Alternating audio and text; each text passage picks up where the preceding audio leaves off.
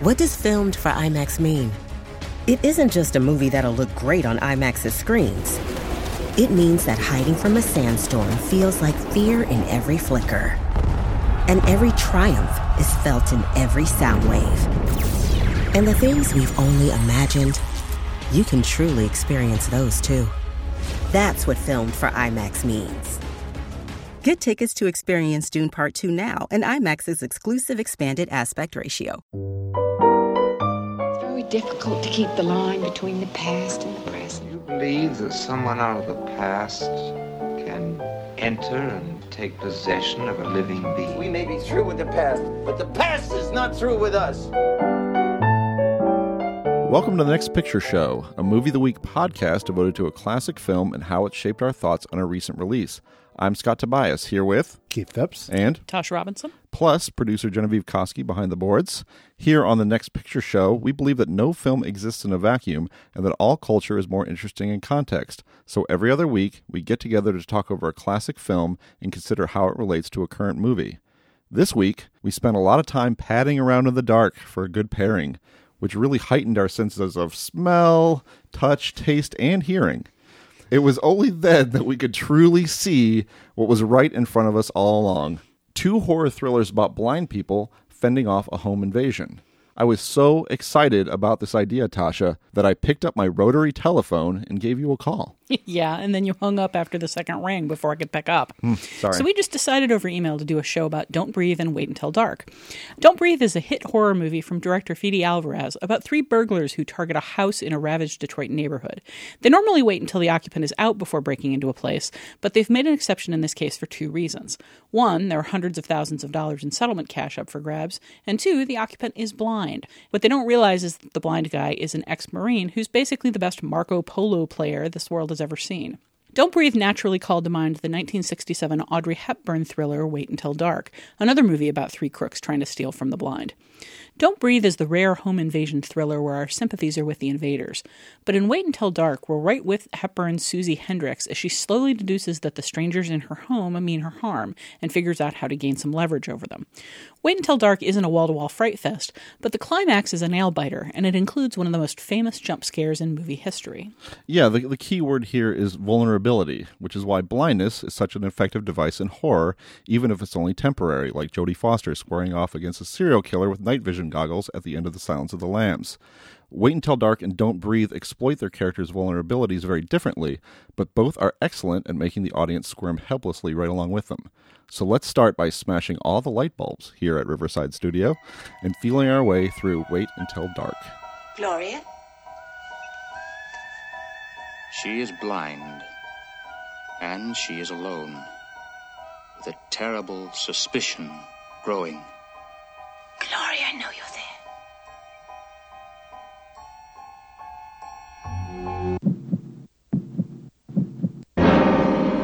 you're there. You went right down the list and told me that the doll linked Sam and Missus Rote. And now Missus Rote's dead, murdered right next door. But maybe I was wrong. That doesn't matter. If you thought that way, the police will think that way.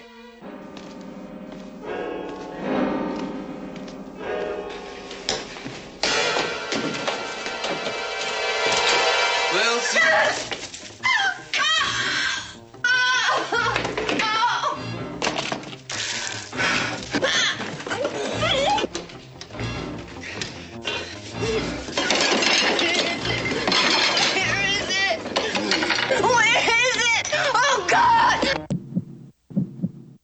Wait Until Dark originated as a Broadway play by Frederick Knott in nineteen sixty-six, and Warner Brothers quickly snapped up the rights and turned a movie version around the next year.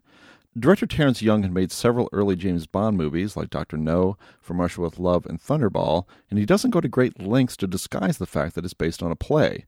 ninety-five percent of the action takes place in a small garden apartment where Susie Hendrix, a blind woman played by Audrey Hepburn, resides with her husband Sam, who's frequently out of the house on business.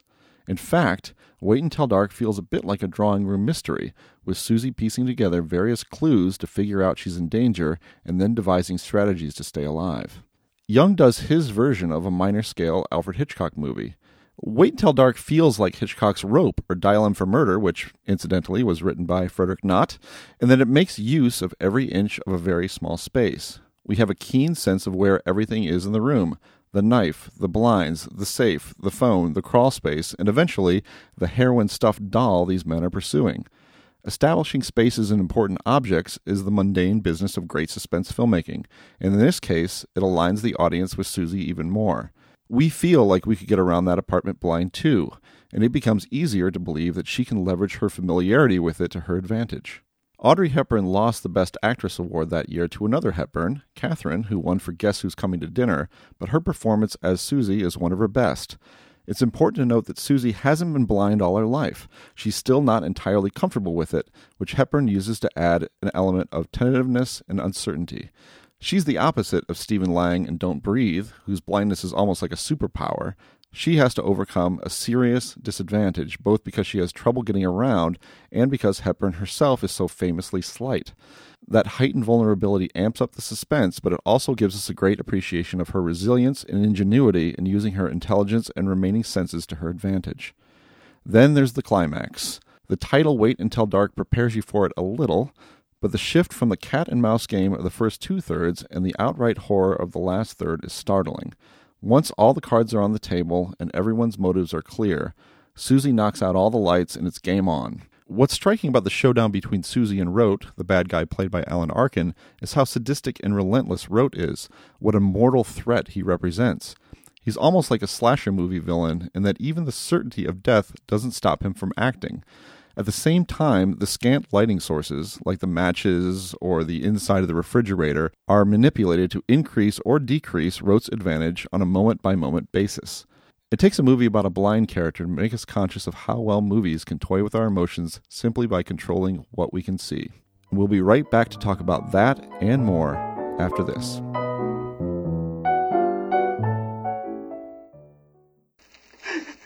Are you going to give me that doll, Susie? I can't.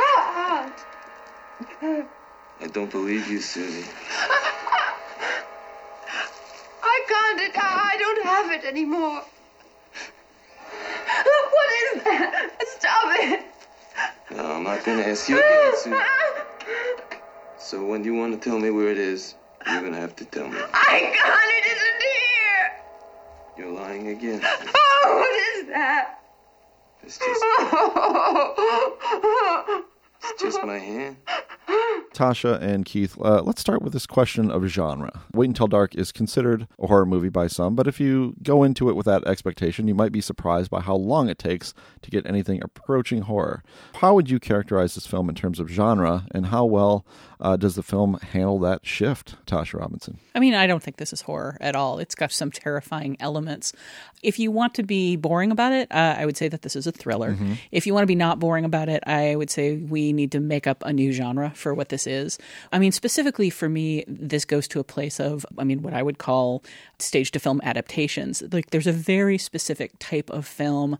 I include things like Sleuth and uh, even like Bug or August Osage County mm. as these kind of bottle episode stories that take place in a very confined space and become entirely about claustrophobia.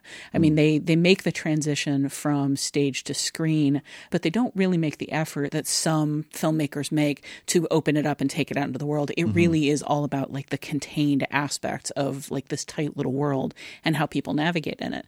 And it just, it feels much more like that specific kind of story than it does to me like a horror story or a thriller story. I can see why it kind of gets lumped in with horror because, I mean, we have Psycho in nineteen sixty, and that's a tradition that gets picked up by slasher films in the seventies and eighties, especially the eighties.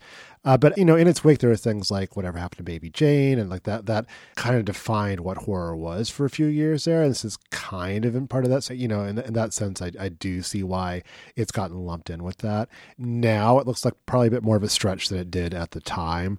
But even so, it is really the last act that we're talking about that has anything in the way of traditional suspense or, you know, scares. I think that I almost think it gets amplified from thriller to horror because the quality of the scares are so good in this movie. Yeah. Um, and so I, I do kind of think of that the last third as having horror movie qualities. As I mentioned in in the keynote, Alan Arkin has the relentlessness of a slasher villain. Mm. I mean, he is he's on fire. You know, he's he's leaping at her. He's approaching her with something beyond, you know, mere criminality. There's a there's it's it's malice, a, malice exactly, and um, that's a little different. Uh, and I think it's a significant shift from what we've experienced before in the movie, which again, as I said before, is almost like the sort of drawing room mystery where she's kind of figuring out through various clues that these men are not helping her out, or not and, are not who they say they are. And the stakes become not just will the heroine have a happy ending, but will her body be horribly harmed? Because we've seen,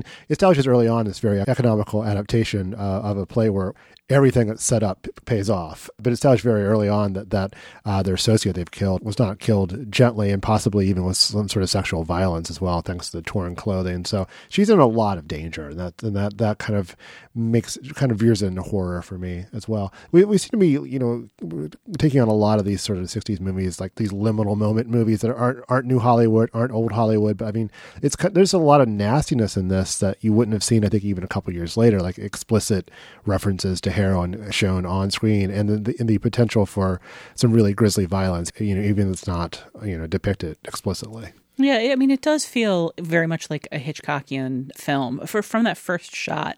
I gotta say, uh, I had rewatched Wait Until Dark only a few months ago, and I seriously considered not rewatching it tonight because there's so many other things I should be watching right now. Mm-hmm. But I always kind of fight off that impulse, and literally from the first shot, I was really glad that I rewatched this immediately before, because there's so much in it that, uh, you know, just scene by scene that you forget. And that initial shot of a knife ripping open a doll's body, mm-hmm. is so Hitchcockian. I mean, it's it's suggestive, and it's nasty, and it it takes your mind to specific places. And then you pull out to see the doll's body with its like blank dead eyes. That is such a Hitchcockian moment. You know, it just, it sets up so many things in your mind. So, I mean, in that sense, it's horror in mm-hmm. the sense of like what horror was in the sixties. It just, it doesn't feel anything like what we consider horror to be today. And just a side note, it just, just occurred to me that Audrey Hepburn is the star of Wait Until Dark and the star of Charade, which are like two of the greatest non-Hitchcock Hitchcock movies uh, ever made. Uh, why, yeah. why never any Hitchcock films proper? Hmm. That's, that's interesting. She could she discuss. She could have been in To Catch a Thief, maybe. She would have, she would have done well in something like that. Right? Yeah. He really kind of, I mean, he liked his her- heroines. Blonde. Blonde and busty. Um, and I, wow. she honestly may have just been too like slight and willowy for the kind of thing that he liked to project in his films. Yeah, pro- probably so. Um, but, you know, also there was a thing where she stopped acting after this yeah, movie for a long period of time. And, and I wonder, I certainly had a much different impression of what Audrey Hepburn was even capable of doing after seeing this this movie. This is not how I think we're used to seeing Audrey Hepburn on screen. I mean, I think, I think we, we see aspects of her as an actress that we just hadn't been exposed to before. And so maybe, perhaps Hitchcock, if he had the opportunity, might have seized upon it after seeing a film like this, but she went around. Yeah, it's entirely possible that he just he didn't see her as that kind of character, and they you know they just had like a cross point where she was headed out. But I, I do like this idea, though, that Keith and, and you brought up about it being framed as a horror film. I did, I did, because I was, of course, thinking of. Uh, of the ending being as intense it is, as it is. But yeah, I mean, that establishment of that type of violence, that level of violence with the, with the cutting open of the doll, and then and then the fate of uh, Lisa, who's smuggling this doll, I think it's uh, makes a lot of sense to talk about it in terms of that. But maybe we're just splitting hairs here. But I, I do, I kind of want to get into a little bit the staging of, of it, because you did talk about it being a stage to film adaptation. It's not, it's not going to blow your mind in terms of uh, cinematic style, but it's it's got got some of it. It's got, and I think you get a sense of space and where everything is in the room, and a, a lot of these mundane but important details that a director like Alfred Hitchcock would pay a lot of attention to. I so, mean, let me be clear. I'm not knocking it at all for for being no, no, stagey. No, not at all. I just want to. I just. I guess I'm just looking to to see what you all thought of the actual the filmmaking aspect of this. Was is did Terrence Young shoot his story as effectively as he could have? Yeah, I mean the last. I mean, just technically, the last sequence is pretty pretty amazingly shot. But I think he makes really good use of the space. It doesn't really hide the fact that it could be a stage production, but it's not as if the claustrophobia works against what he's going for in this film either. You know, mm-hmm. this is this is a woman who is in many ways confined to this underground apartment to add an extra layer of, of claustrophobia and with no back door. So there's one way in and one way out, and she can't see anything. And I think it's all set up very well. I mean, the fact that we're we establish so well that we're kind of that we're underground, you know, it just it helps that sense of the walls closing in on her. And I think it's shot in a really interesting way when the uh, the two men first enter and explore the place, like and the camera follows them around. You just you instantly get the idea of this place as much bigger and airier and more sprawling than you do at any other point in the film. Mm-hmm. I, I I think it's just really interesting visually how Young goes out of his way to establish, you know, this this sunny, lovely, well-decorated apartment that's just starts to seem smaller and smaller as the action focuses in tighter and tighter on a single room yeah. and, and doesn't ever leave it. I mean, it starts, it really starts to feel like a multi-camera sitcom eventually. Just the fact that you're kind of focusing in from the one missing wall yeah. on action kind of moving back and forth yeah. across a single room. Well, I mean, or a stage. I mean, a sitcom or a stage, right? Yeah, fair uh, enough. Um, but the living room is certainly where much of the action winds up taking place. So how how do you feel like blindness as a condition how, how it figures into the, the film? What, how is it used? What's its effect? What's its purpose? I mean, there's so much like Hitchcockian, the, kid, the audience knows something that the character doesn't going on in this film. Mm-hmm. Like pretty much starting from Audrey Hepburn's entrance. You know, it, it's constantly being used to give you information that you have and she doesn't. And sometimes that's just used to build like like very minor, like petty personal tension. Uh, like when the little girl dumps all of her stuff on the floor and she doesn't know where any of it is. And you you feel just so viscerally her helplessness in that moment of does she humiliate herself by crawling around on the floor groping for these spoons and pots and spatulas to pick them up? Mm-hmm. Or does she stand there and continue to yell at somebody she can't see? But then on the on the other hand, you have all of these scenes where somebody's in the room and she doesn't know they're there, or she knows that they're there but not where. I mean, there's just there's endless tension to be mined from her helplessness and vulnerability in that situation. And the fact that we have all of this information that we can't give her just sets up that classic horror movie feeling where you want to yell at the screen, don't go over there, don't pick that up, don't do that. Yeah, and, and it's as if to taunt, there's all these all these scenes staged where the characters who can see are communicating with each other in front in front of her. It, it, it really adds to the creepiness and the sense of the degree to which someone in her condition can be taken advantage of.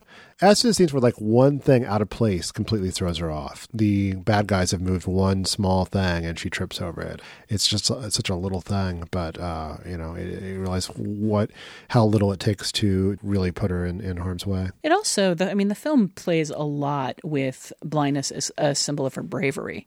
I mean, from the beginning, it's established that she is a little awkward with her blindness, but mm-hmm. she's putting a brave face on it. And she's like a little, she would really like to withdraw more than her husband is letting her, more than the world is letting her. She would really kind of like to, at times, just kind of give up and curl up and stay in this space. And and part of what makes this film so tense is that sense at the beginning that she just kind of wants to retreat to to a place where she can be with her husband and where she knows where everything is. And not only won't he let her, but these invaders now won't let her. They've like they've poisoned the one place where she felt safe. Do you feel like that happens from the beginning? Because there is a certain trust, uh, tentative trust anyway, that, that starts to build up between Susie and Mike, right? I think it does start from the beginning because before we see her, they've invaded her space. And Jack Weston just like walks in and starts eating her food. Uh, just like beelines for the refrigerator, pulls it out. And by the way, who keeps stacks of individual slices of bread on an uncovered plate in the refrigerator? Is that a thing? It was, a th- I guess, in the, that's how. It was a different time. You want to talk about dated? There are all these like little touches of this movie that I I don't know that anybody thought about, but that are very of the time and that I love. One being the like I love watching uh, anything involving airline travel in the sixties, mm. like any movie where you see people just like smoking, smoking, throwing down a wad of cash and like picking up a ticket. she she gets like a three second glance in her bag from customs. Mm-hmm. They walk out to the tarmac to get on the plane. I mean, I know this is a complete diversion, but in the same way, the whole idea of like the icebox with just like a stack of bread sitting in it cracks me up. But they, they invade her space and touch everything. Mm-hmm. But like they've corrupted it before we even see her.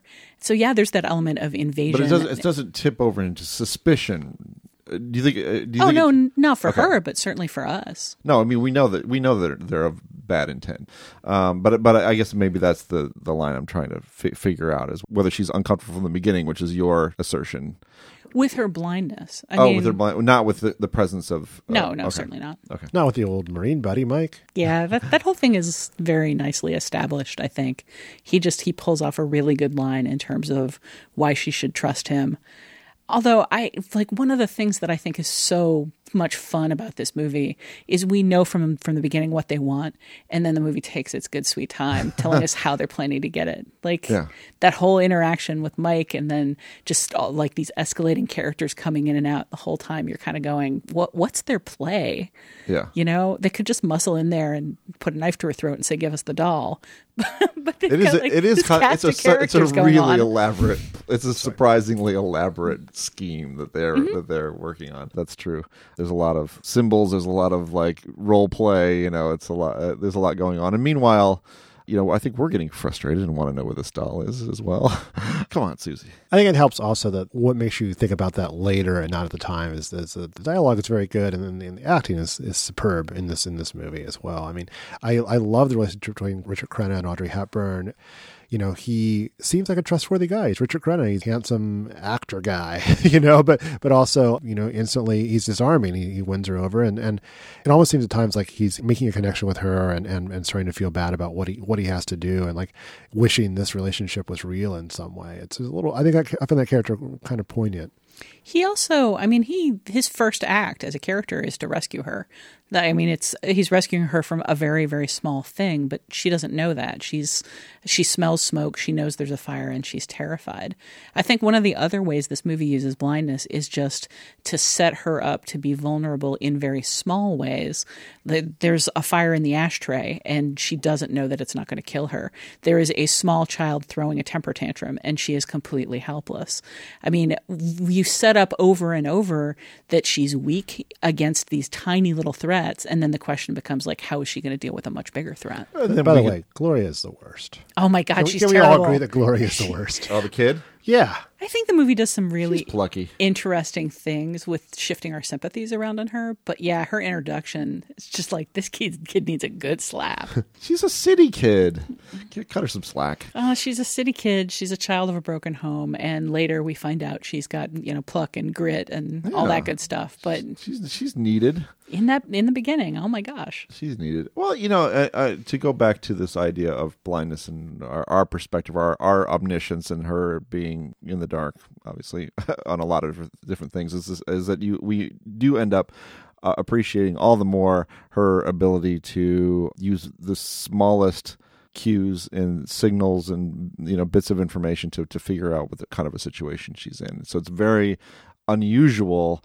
Uh, so things like the squeak of the shoe or the blinds or these uh, things that, of course, you know, she has more of an acute sense of hearing, so she, so uh, she can she can put together things that uh, her adversaries can't don't even think about. That's some uh, good filmmaking too, that squeak of the shoe moment, because I mean a lot of it's Hepburn's performance, but I was I don't know how you would convey that on stage. I, I, we know exactly what's going on. What, we can read her face, and there's some really effective cutting between the shoe to her face, but I, you know, that would be tough to pull off in the theater. I mean, it's possible that it just in the theater isn't foreshadowed in the same way that it isn't handed to us. That's something that Don't Breathe actually does a lot too, is like have the camera push in on little details to tell us that they're going to be significant. Mm-hmm, mm-hmm. One of the other things between this and Don't Breathe, like when I was writing my Don't Breathe review, it occurred to me maybe something that I hadn't quite placed entirely previously, but horror movies really often require the characters to be stupid. like to make escalating stupid decisions or to split up, to run into the, you know, let's let's run away from the slasher by that we don't know where he is by running into this darkened basement, uh, maybe one one at a time, that kind of thing. Both of these movies give you such respect for the central character's resourcefulness, mm-hmm. their ability to put together clues, their ability to to do what what they can uh, with improvised weapons, with improvised situations. Both of these films are about re- learning to respect and, and live in the skin of the, the protagonists. And I would say, too, to that point, is that they both do a really good job of Uh, narrowing the options. I mean, as Keith was saying, there's just one way out of this apartment. So she really has to rely on just a few tools and strategies to, to try to um, save herself. And I think if, if it's in a bigger space or if she has more options or more things that she can do, then maybe it's a different story. They're also both filled with Chekhov's guns, too. Mm. There's so much that's set up and paid off. I mentioned this before, but I mean, little things, too. Like, you know how to defrost the refrigerator, right? You know, you remember where the cord is. Like, I that to me, that seems like such a throwaway line, and it, and it pays off so brilliantly at the at the end of this movie. Um, the, the yeah. refrigerator gets defrosted? Yes, and the no, yes, the refrigerator gets defrosted. I always remember the real suspense is whether or not the refrigerator gets defrosted. Yeah, one of the things I appreciate more and more the more times I revisit Wait Until Dark is just how tight this script is in terms of, of setup and payoff, in terms of foreshadowing, in terms of characterization, like how well these characters are built sometimes in just a few lines. Yeah, and that's something I kind of want to talk about, too, is the villains in this, because that is something that sets the film apart, because it, it didn't have to um, make these distinctions between Mike and Rote. And I mean, these are very different types of criminals that are after her and represent different threats to her. And I think it makes the film a lot richer than just having one character we care about who's who's fighting for a life. It's it's, it's got a, a little more nuance. Yeah, absolutely. I mean, I, just by the end of that first scene with the three of them in the apartment before she shows up, you know that Rote is a kind of a, a playful sadist. Uh, you know that Carlino is a glutton that who feels entitled to whatever he sees, but is also kind of a coward. That, that suddenly set up the whole gluttony thing. uh, and you know that Mike has some pretty hard bark on him, but is also like sympathetic, mm-hmm. kind of sympathetic to women. Like his reaction to Lisa is the corpse of Lisa with her clothes partially pulled off is not panic, but I mean, just the way he kind of goes grim about the, the eyes and jaw and comes out and just, you know, tells Carlino, go look. Like... Actually, one of my favorite moments in the film is just when when Rote is backing them off at the beginning and he grabs the tripod, throws it to Carlino, uh, and then picks up a camera and starts swinging it around like a mace mm-hmm. on a strap. Like, these are also resourceful people who have some like have some grit to them. That's a good moment, too, that there's no score. There's not a lot of cutting, but it, it really gets the tension in, in a way that I think something a little more frenetic wouldn't have. It's just like all of a sudden violence breaks out. Mm-hmm. Or or just the, the threat of violence and the mm-hmm. question of how far people are going to go. I mean, again, looping back to ways in which this is a very sixties, quote-unquote, dated film. I love the fact that there's no gun in this movie. Mm. There there doesn't need to be. I mean, the weapons are a switchblade knife and a camera being whirled around through the air, sometimes a cane. A knife knife is in, as well, a kitchen knife. A kitchen knife, a straight razor, which uh, oh, now there's a Chekhov's gun that never comes back up again. That's true. So, but I, I mean, it's it's also small scale and intimate. Yeah. Mm, the intimacy of a knife. I like it. So, so I wanted to kind of get to the last third of the film on a couple of fronts, uh, because the, the last third is when we see the most of Alan Arkin, who is our sadistic villain. And it's also when the film filmmaking kind of changes as well. So uh, let's start with, with Arkin. Uh, what did you think of his performance? I dug it. I thought I thought he was really fun and, and threatening and, and I don't know, it's criminal beatnik type. you know, it's a, you know, it's pushing toward over the top, but I I found it threatening. I, I like I like this performance. Oh, I love his performance. I mean, he's such a weirdly conceived villain, you know, because he feels like a very slightly grown-up version of like the, the fifties and sixties threat of the street punk. Yeah. You know, he's like he's he's a street punk from West Side Story who's like got a decade on him and has picked up some beatnik style somewhere. Yeah. And he pretty much has an Anton Sugar haircut. Like it, it isn't it isn't full down to the ears bowl, but it's like the shorter version of that. It's it's going to grow out into that look. I mean, that and the little round uh, John Lennon glasses that are such strange affectations. Yeah. But, and so is the voice that he pulls. Like yeah. everything about him feels false and affected. And that's what makes it a lot more effective in the, the final act, when it kind of feels like he drops all of these affectations and pretensions and just kind of goes feral. Did you know they wanted to kill me? I did.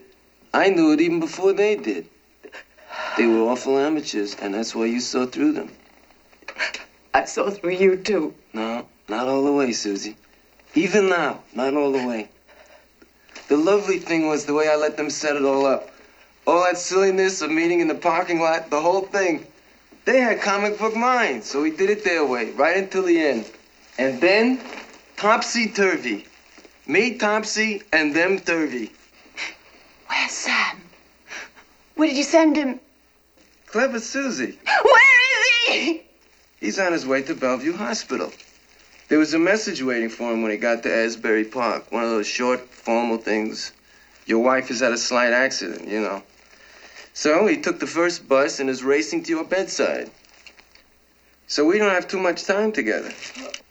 Arkin's your guy, you know, coming on a Second City that to play a character who also plays characters as well. And, and uh, yeah, the, those that's when the scheme is at its, at its most Baroque. But I, I also really enjoyed uh, his appearances as uh, Rote Junior and Rote Senior. Oh, especially oh, right. oh, Rote Junior How did I forget about that? Rote Junior feels like the Alan Arkin character that we've come to to think of mm-hmm. as the Alan Arkin character. Like the there's kind of like loose, soft-spoken cadences that he uses when he's sort of fumblingly apologizing for his dad, who is himself. Like he sounds like I think of Alan Arkin sounding, and his voice as the other two characters doesn't. I love the fact that in order to Uh, confuse a blind woman, he goes to the, the trouble of putting on like wigs and like fake facial hair and changes costume. Well, people on the street. I mean, it's all coming in and out of a van just across the street. Like how much he has much... to get. He has to get into character. It's a lot of. It's you know. He does have to get into character. It flows from the costume down, uh, and he really seems to dig it, which it's like, I think is. I don't think it's a missed opportunity that they didn't have his like. Fake mustache starting to come off and it not mattering at all. Like we notice it coming off, but she doesn't see it. So what does it even matter? But um, you all, you all are convincing me because because this performance kind of threw me off a little bit. Really? Uh, yeah. I mean, it is. It's a weird take on the, on a villain. I mean, and Arkin himself is not a terribly imposing figure physically, and it's just not. He doesn't suggest a huge amount. Of of menace. It's just he's disorienting and confusing and and not uh, unconventional uh, a, a villain. But I mean, now, now I'm seeing the way you all talk about it. It's it's it may be more of an asset than uh, I gave it credit for being when I saw it. I think also you have to, f- to establish a lower level of criminality than than Mike or Carlino, because these are professional criminals. They've been at it for a while. They're not nice guys, but you don't get the feeling sense that they're in the habit of hurting anyone. Whereas yeah. this guy, well, we already know he's he would hurt somebody because he, he he has. But yeah, he seems there seems to be no depth to which he won't sink, unlike uh, the other two. And he's, again, he's just so playful about it. It confuses the issue even more of like what, who is he with the mask off? I mean, Stephen King has talked a, a lot about how much he loves this film and particularly the final scene. And I, I just feel like this is a Stephen King character, like mm-hmm. the whole, the artifice and the artificiality that goes into him and like the weirdly gleeful playfulness that he pulls off. And then the fact that, as I say, he goes feral in the end, like that is a very Stephen King way to, to build a character. Let me, uh, as I don't remember the climax quite that sharply, is there a point at which he could have just gotten away? Because, I mean, she doesn't know what he looks like, right? So is there is there any point where he could have just taken the heroin packets out of that doll and just left without harming her? Yeah. And so it's a decision that he makes that this is this is something he wants to do. He wants to hurt her. He's sure. a sadist, and also he's not someone who leaves any loose ends. I mean, I feel like we're skirting the issue. He he plans to rape her. Right. There's that too. Like okay. he he's pretty specific about it. And he's The, the dialogue whole... isn't, but everything about it, the way it plays out, suggests that. And that comes from a very strange place, because I'm not sure. I mean, the fact that like Lisa's clothing is disheveled mm. is maybe suggestive, and it's certainly shot in a way that's meant to kind of activate that that weirdest like sex and death combination aesthetic that horror films go to so often. Mm-hmm. But it's never really spelled out that he sexually assaulted her. It's never even really clear whether he killed her just like out of anger or whether he was specifically told to kill her. There's just, there's a lot that's fuzzy there. And then in the end, when he seems to just sort of suddenly go to, you know, okay, now I've got what I want. Now it's time to rape and murder you. He's just, he's so casual about it. It seems like he was planning it all along. But there are very few clues leading up to that, except for that sense that he likes playing with people. Hmm. And what about the style, I guess, of that last third, or certain suspense gambits?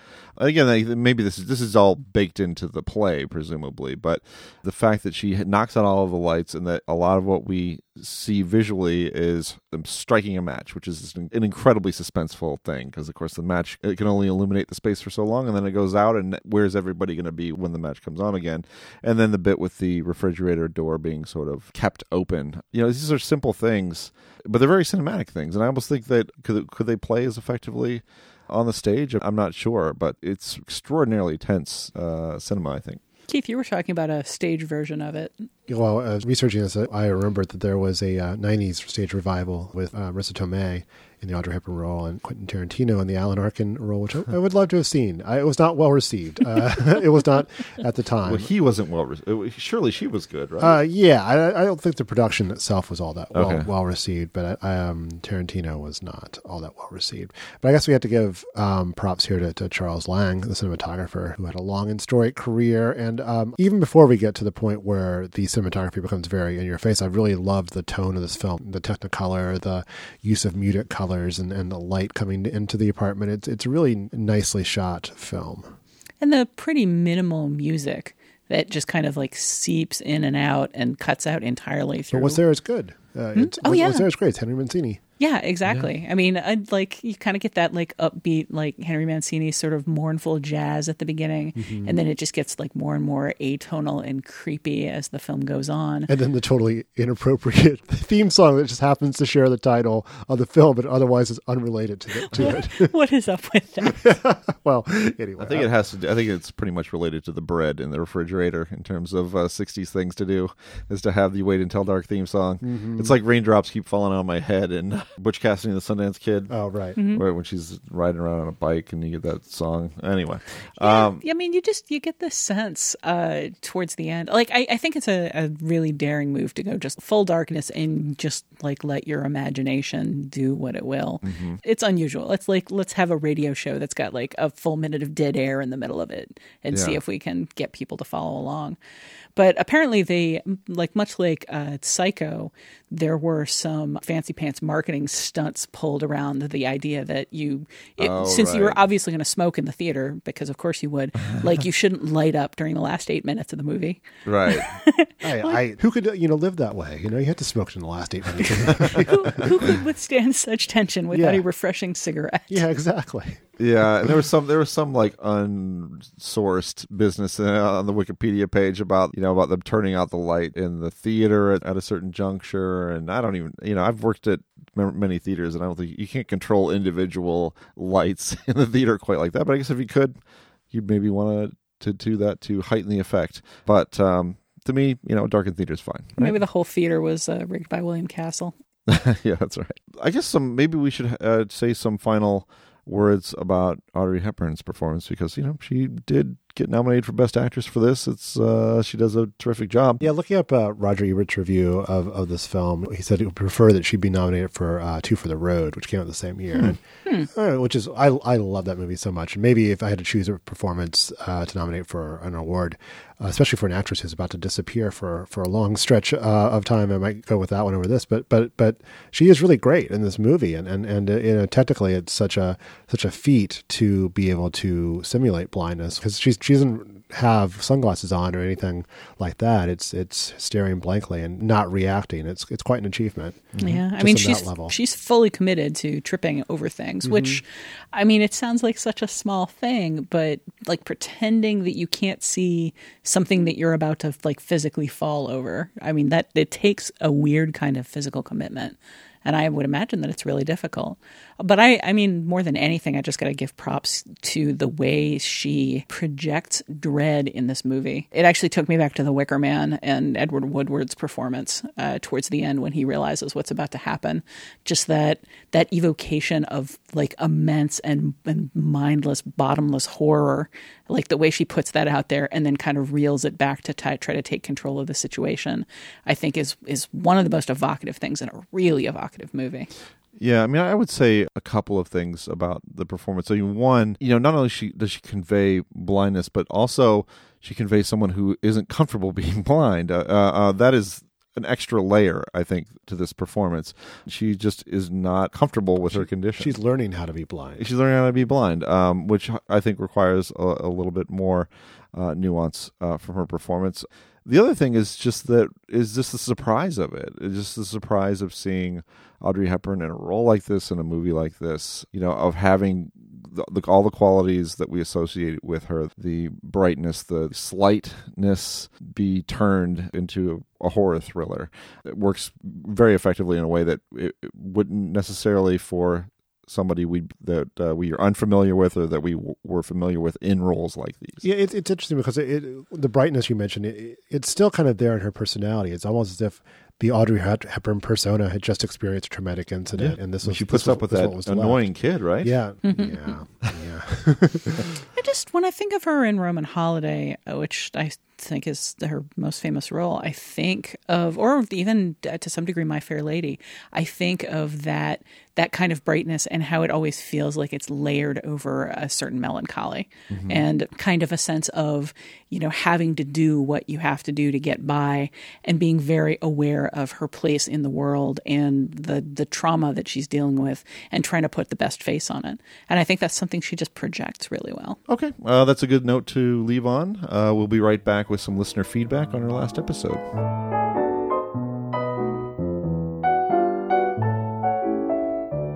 I missed out on recording our last episode on The Dark Crystal and Kubo and the Two Strings, but our listeners certainly didn't miss out on hearing it. We got a ton of feedback, much of which you can find on the Facebook page, facebook.com slash next picture show, but we wanted to share a few here. Keith, do you want to get us started? Sure. Our friend Mike Vago, who made contributions to both the A V Club and the Dissolve, had this to say about the puppets in The Dark Crystal. One thing really struck me in your discussion of The Dark Crystal, and that was that Jen's lack of expressiveness was one of the film's big flaws. Having not seen the movie since I was a kid, I was surprised to hear that, as Henson's greatest contribution to puppeteering is the expressiveness of Kermit and the Muppets that followed. Before Kermit, all puppets were designed for a live audience and had to play to the back of the room, so they weren't really designed for subtlety, and he usually had a durable, mostly immobile face. Even early T V puppets like Howdy Doody were based on this model. Henson understood from the very beginning of his career that his puppets would only be seen in close-up, so he made Kermit out of felt so he could have a range of expressions.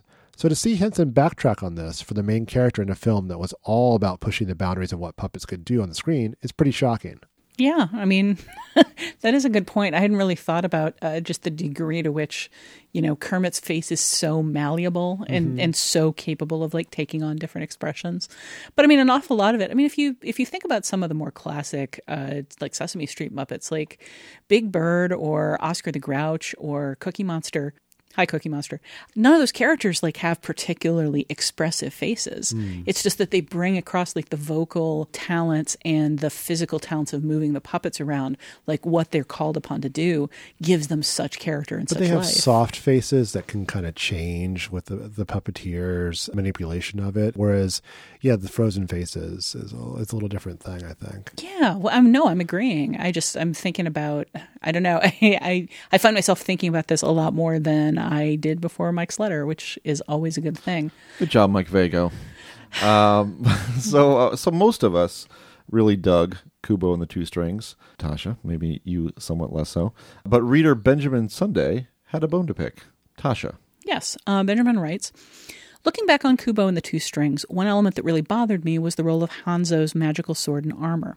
In retrospect, these items are clearly just a MacGuffin designed to make Kubo imitate his father's prior journey, and in doing so, learn the rest of his family's story. It's therefore no surprise that the sword and armor are largely inconsequential to the final battle, overshadowed by Kubo's innate abilities and the power of storytelling. Still, I couldn't help wanting something more from objects that had been the main character's focus for most of the film. It may feel counterintuitive to argue that a MacGuffin wasn't given enough importance in a narrative, but it also feels wrong to invest items with the power to challenge the heavens and then devote so little attention to them in the end. Even if the intent was to subvert the audience's expectations by showing that true power lies in stories, not in magical armaments, shouldn't that have been demonstrated through a pivotal scene where the sword and armor fail Kubo and he's forced to rely on himself instead? Or should a MacGuffin simply be forgotten when the storyteller has no use for it anymore? Are there right and wrong ways to use a MacGuffin, or does devoting more than the minimum amount of thought to them mean missing the point of a story? I mean, I guess my answer to that would be any story that focuses so much on the details and background and purpose of a MacGuffin is saying that you should pay attention to it. So, like, I, I, I think that this is an entirely legit complaint here. Yeah, actually, I would argue that it's wrong to have a MacGuffin do too much. So maybe that goes kind of against against the argument you're trying to make here. But uh, by definition, MacGuffin is just a device to move things along. And the fact that he has to gather these things together, yeah, sure, it keeps the plot moving, but maybe it doesn't matter that it's, it's not that big of a payoff with them. But there are, just, there are emotional associations with these yeah. items, though, right? In Kubo and the Two Strings. I mean, again, it's been a couple months since I've seen it, but these are not just meaningless things, uh, are they? Or are they? I mean, I think the movie is is trying to make the point that he kind of has to he has to assemble the history of his family. He has to understand who he is in mm. order to effectively fight back. And it's sort of unfortunate that the way he is assembling his family history is by picking up these items that we associate with specific things. You know, a sword is for fighting, is for oh, stabbing right. or blocking. A helmet is for protecting yourself from an attack. His armor is for protecting himself from an attack. And all of those things specifically become, like, not part of the, the final story. Like, maybe if they were less martial items, if they were, you know, more personal items, this would make a little more sense. But, but they are personal. Well, they are personal. The, I think the problem is that we, I, I and I, I agree with this, but I think one of the things the letter is saying is that we don't, within the story, make a a stated transition from, okay, I have these things, now I'm myself, and I don't necessarily need them for their obvious purpose, mm-hmm. you know, to, and here's what I'm going to do instead. Well, let's do one more on Kubo. Uh, this is from Joshua, who argues for its merits as an emotional experience. Uh, I'm going to read this, right? I can read.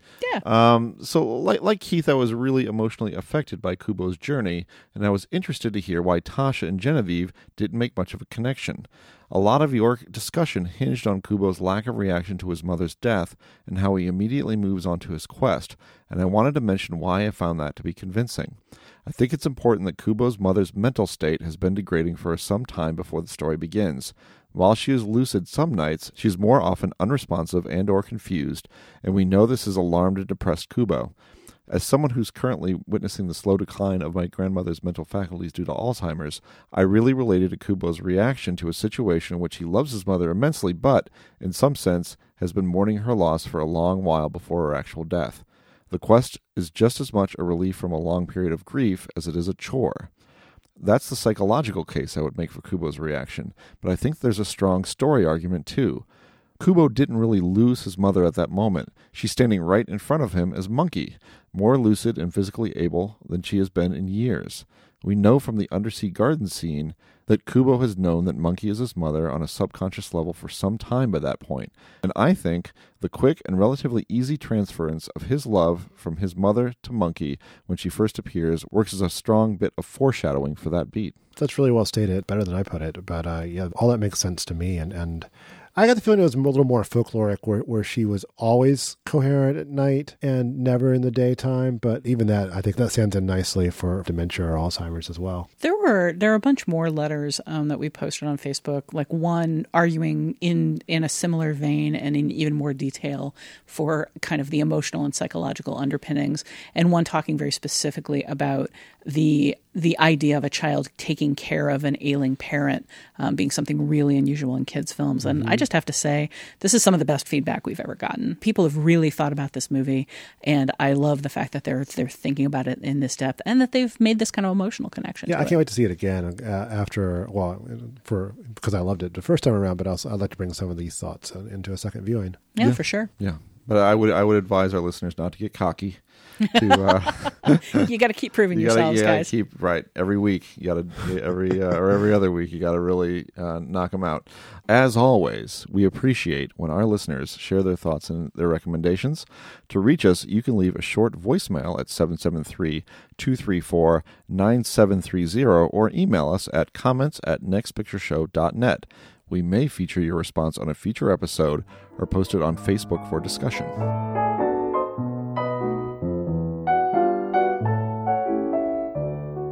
And that's it for this episode of The Next Picture Show. In the second half, we'll look at Don't Breathe, a horror thriller about three thieves who break into a blind guy's house to swipe a few hundred grand from him. Should be a piece of cake. You'll also get to hear this. Nobody discovered the murder basement. Nobody investigated the murder basement. Nobody found that corpse. Nobody found, I don't know, semen sprayed everywhere. Look for that later this week, or better yet, subscribe to The Next Picture Show on iTunes or your podcatcher of choice. Follow us at facebook.com slash nextpictureshow and follow us on Twitter at nextpicturepod so you'll always know when a new episode drops. Until then, take your stack of bread from the refrigerator and your stack of bologna from the refrigerator and your stack of mustard from the refrigerator and make yourself a sandwich. When I can feel your nearness in the night, my disappointments disappear. The cheerless day may bring us little dreams that see